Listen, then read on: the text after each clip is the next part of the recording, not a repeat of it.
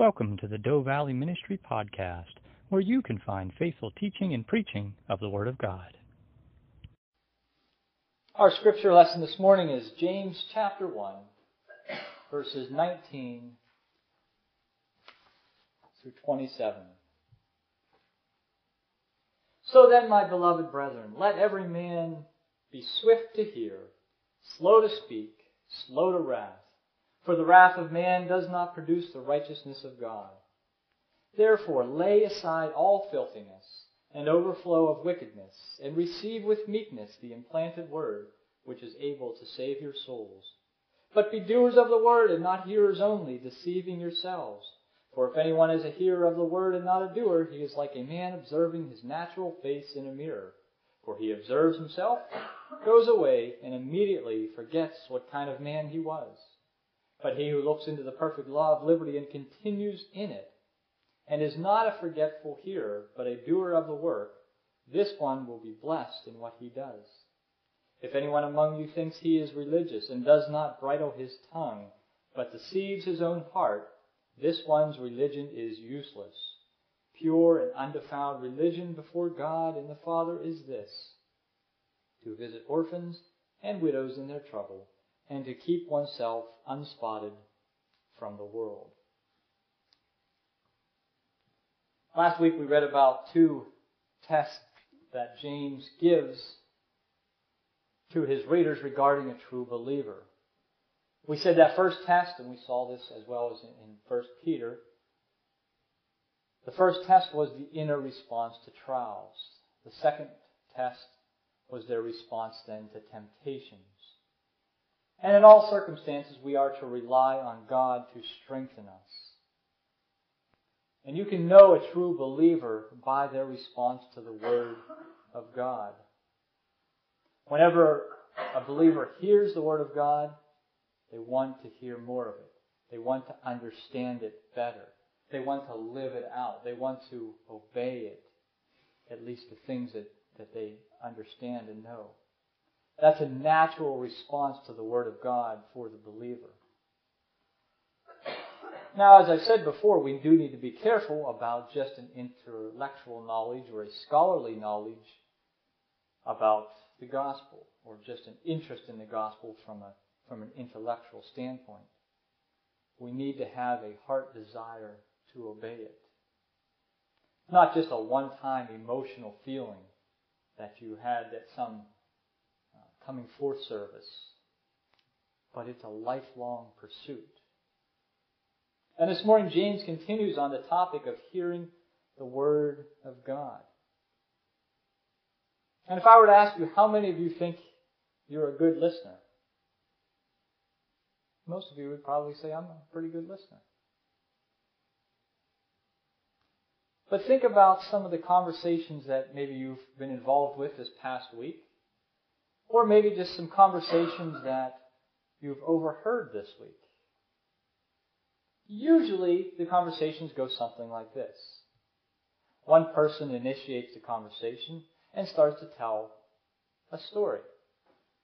And chances are good, before that person is even finished with this story, the other person has already started to tell them their story about a similar tale or situation but only they're making their story a little bit better than what your story was.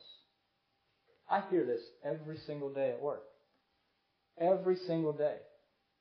And quite often, I have certain people that I know that are going to do this, so I really, I don't try to tell them stories because I know they're not listening.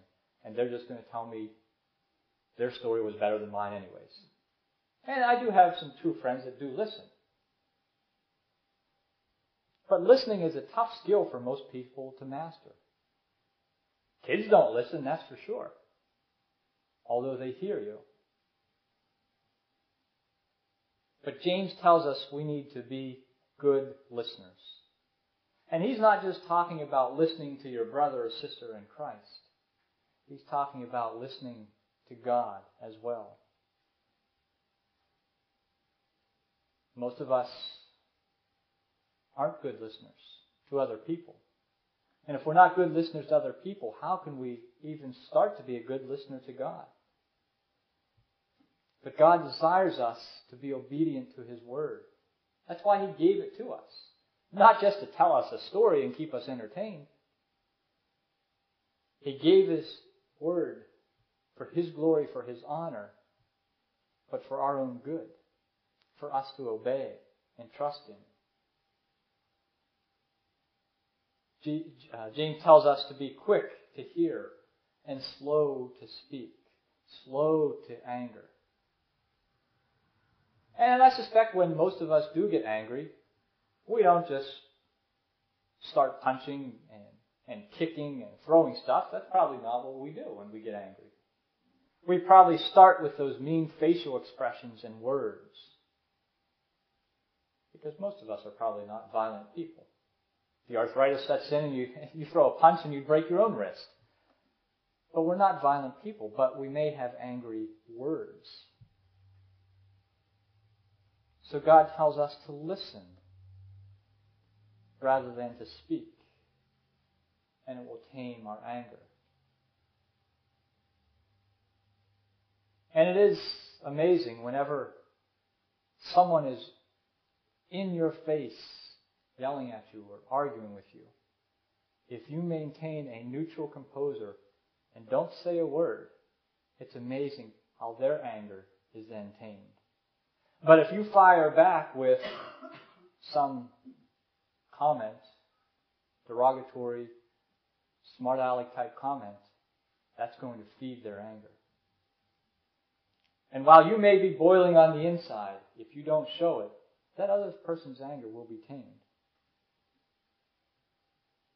The anger of man does not achieve the righteousness of God. Jesus taught his followers to love their enemies, not resent them. One of the things that uh, sometimes when I'm cooking dinner, uh, Judge Judy is on, and we don't get many stations, so I just have that on. And one of the things that she says whenever some of the people start talking is uh, we have two ears and one mouth for a reason. And that makes sense. I suppose we probably should listen twice as much as we talk. But you know, whenever you are listening to someone, whenever you're listening to them tell their story, or listening to them pour their hearts out to you, you don't have to have a response for them. Oftentimes they're not even looking for a response. You don't have to then go into a story about, oh yeah, when so and so was doing this, this is what I did. You don't have to tell them your story. Just be there and listen to them. Sometimes people just need to talk to get the topic off their mind. They're not looking for criticism. And they're not looking for just a generic response. We just need to be there and listen to them. And we as Christians have the Word of God planted in our hearts. But sometimes those worldly things can grab a hold of us and pull us away from the living of God's Word that we are to carry out. James tells us to put away all filthiness and wickedness so that we can continue to grow in our relationship. And as we grow in our relationship, we will be doers of the word. We will be listening to what God has to say to us, and we will be obeying it, not just hearers, in one ear and out the other. We hear the word of God and we act upon it. Lots of people hear the word of God, but never really act upon it. Those are those lukewarm believers that, that we saw in Revelation, the church in Laodicea. Jesus will spit them out. He wishes you were either hot or cold, not lukewarm. And many people in this world, especially in the United States, they identify themselves with Christianity. In fact, all of the people that I work with, I don't know this for sure, but I would bet every single one would identify themselves as a Christian. And some probably would go to church regularly as well. But as you can see on a daily basis, only a few people actually do try to practice their faith. And that's James' point of this letter. God wants us to live out our faith each and every day. And we need to show that faith in our lives. Sure, it's easy to fall into the traps of the world, become an easy believer, a hearer only. But during those trials, during those temptations of the world, we need to rely on God for our strength. He is in control. He is dependable. We can count on Him. We can rely on Him to be there for us. And we continuously read, study, apply His Word, fellowship with each other, strive for perfection, even though we'll never reach it. One, one final thought, though, is, is we do need to be careful not just to do good works, thinking that that's what God requires of us to get into heaven. Or do good works just because we want to be thought of as a good person or a nice guy. That's not the case. That's not why we do this stuff. We do our good works. We live out our lives in obedience to God. We live in faith to show our obedience to God. We do these things because we are saved, not because they will save us. So this week I would ask that you be doers of the word and not just hearers only. Live out your faith and serve your Lord. Not thinking that you'll be saved from it, but because He has already saved you through the sacrifice that He made on the cross. Let's close with a prayer this morning. Heavenly Father, we thank you for your word to help us live in this dark world that we have today. Help us to be your humble servants, to listen to others, and to listen to you this week. Strengthen us so that we may take what we hear from you and act upon it in a way that gives you honor and glory that you desire and you deserve. Amen.